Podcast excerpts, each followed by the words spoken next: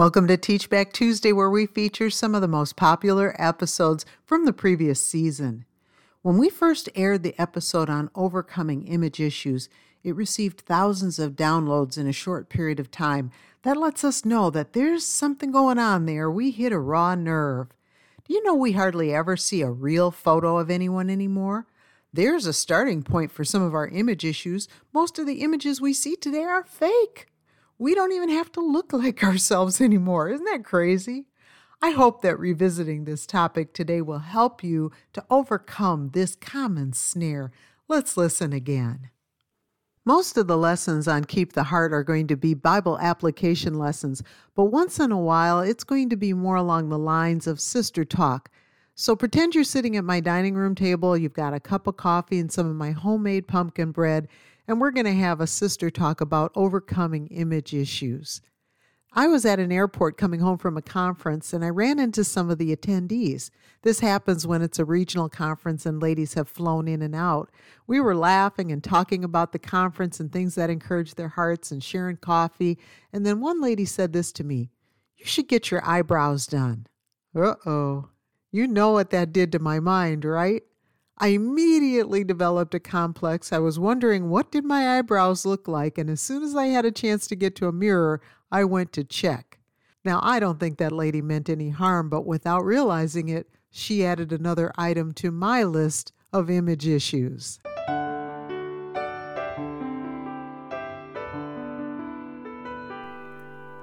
Thank you for joining Keep the Heart for today's podcast with Francie Taylor. Francie is an author, teacher, and conference speaker. Sharing lessons from the Word of God is her passion. Now, back to today's important study.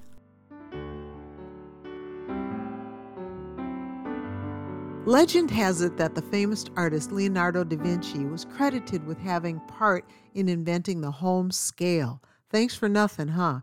Prior to this, scales were used to weigh cargo, not people.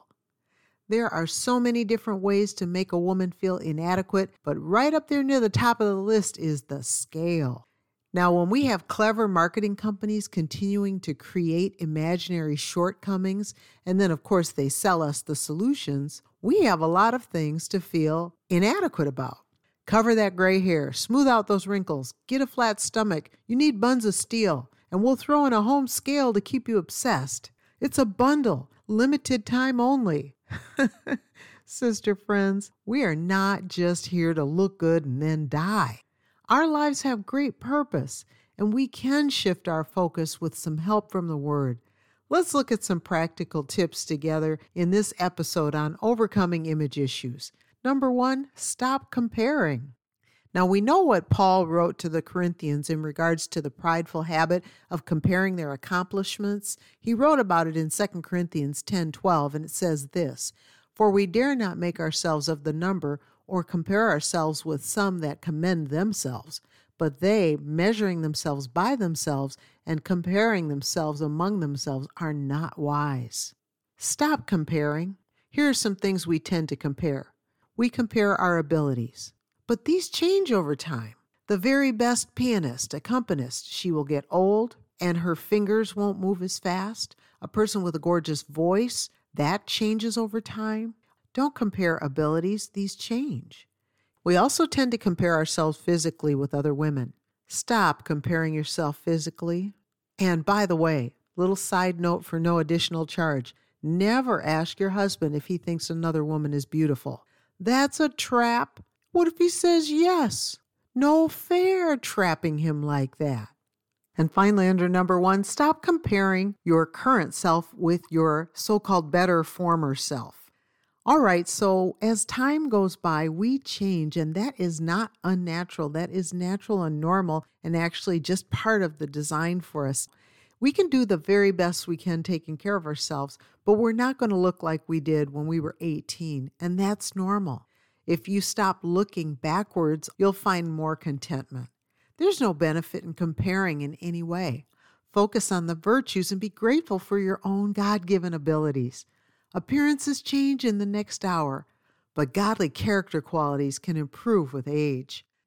Number two, take care of yourself, but trust God with the outcome. I think we like to imagine that we're more in charge than we are, but people who take excellent care of themselves sometimes get mixed results, and that's because we are human.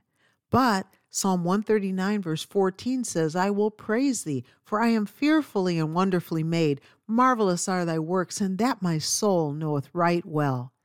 If we're going to overcome image issues, we are going to have to go back to that thought that we're fearfully and wonderfully made. We're very unique. Now, it's true that we have to take care of ourselves. We want to practice good nutrition as much as possible, and moderation is a part of that. So that means that there'll be times when we're going to have to say to ourselves, no, you can't have that today. But then we can follow it up with, but you could probably have it tomorrow. Sometimes what we have to do is we have to rule over the toddler that's trapped in the adult body. And then activity in any form, like any kind of exercise that you enjoy. Some people love to walk, some people like to have home equipment, some people don't like any of that and they want to do a video. But whatever it is, exercise in moderation is also a great way to take care of ourselves because if we're moving more, we're less likely to become early invalids. If you don't move, eventually you can't move. And we must not overlook rest. I don't know where we got the idea that we could operate with little to no sleep, but honestly, it's a really, really bad habit for us. And a lack of proper rest has been tied to not only weight problems, but emotional problems. No surprise there, huh? So we want to be careful about not skimping on the rest. Rest needs to be high on the priority list. And then finally, under number two, remember that we're not in charge. Have you ever restricted your eating exercised faithfully, and then gained weight? Sometimes we just have to do our best and leave the results up to God. He knows how He made us and He knows why things happen. So the note to ourselves take best care and then leave the outcome up to God. Number three out of four, reject negative thoughts about yourself. When we're thinking negative thoughts about ourselves, we're not thinking like God thinks about us. He really thinks we're precious. Psalm 139, verse 17 says, How precious also are thy thoughts unto me, O God! How great is the sum of them! God has precious thoughts unto us. We need to rethink our own thoughts. And when you catch yourself having too many negative thoughts about yourself, stop it. Stand in front of a mirror and say, This is the only me I have for today, and then move on. Don't even stand there and linger. Also, remember that it's normal to age. No matter what they sell us in the realm of anti aging, this and that, it is totally normal to age. Gray hair, wrinkles, they're really marks of time. And finally, under number three, avoid negative comments to others as well. Here's some examples of things we should not ever say really to others. Here's one Have you been gaining weight lately? Or how much weight have you regained since you lost it? Personal questions. That is an MYOB, mind your own business question. Here's another one you look tired. When you say that to someone, what if they were feeling great that day? Let's be careful not to hurt others with our idle comments. It's so good for us to stick to God's point of view, and His point of view is that we're fearfully and wonderfully made, marvelous, a work of art from the Master. And finally, number four, place a greater emphasis on things that matter to God Listen to what Jesus had to say to the Pharisees about this in Luke chapter 16, verse 15. And he said unto them, Ye are they which justify yourselves before men, but God knoweth your hearts. For that which is highly esteemed among men is abomination in the sight of God. This is the passage of Scripture where the Lord was talking about the love of money, and Jesus was rebuking the Pharisees for their covetousness. But this also applies to us when we're placing too much emphasis on things that are important to our culture, but not to God. You know what matters?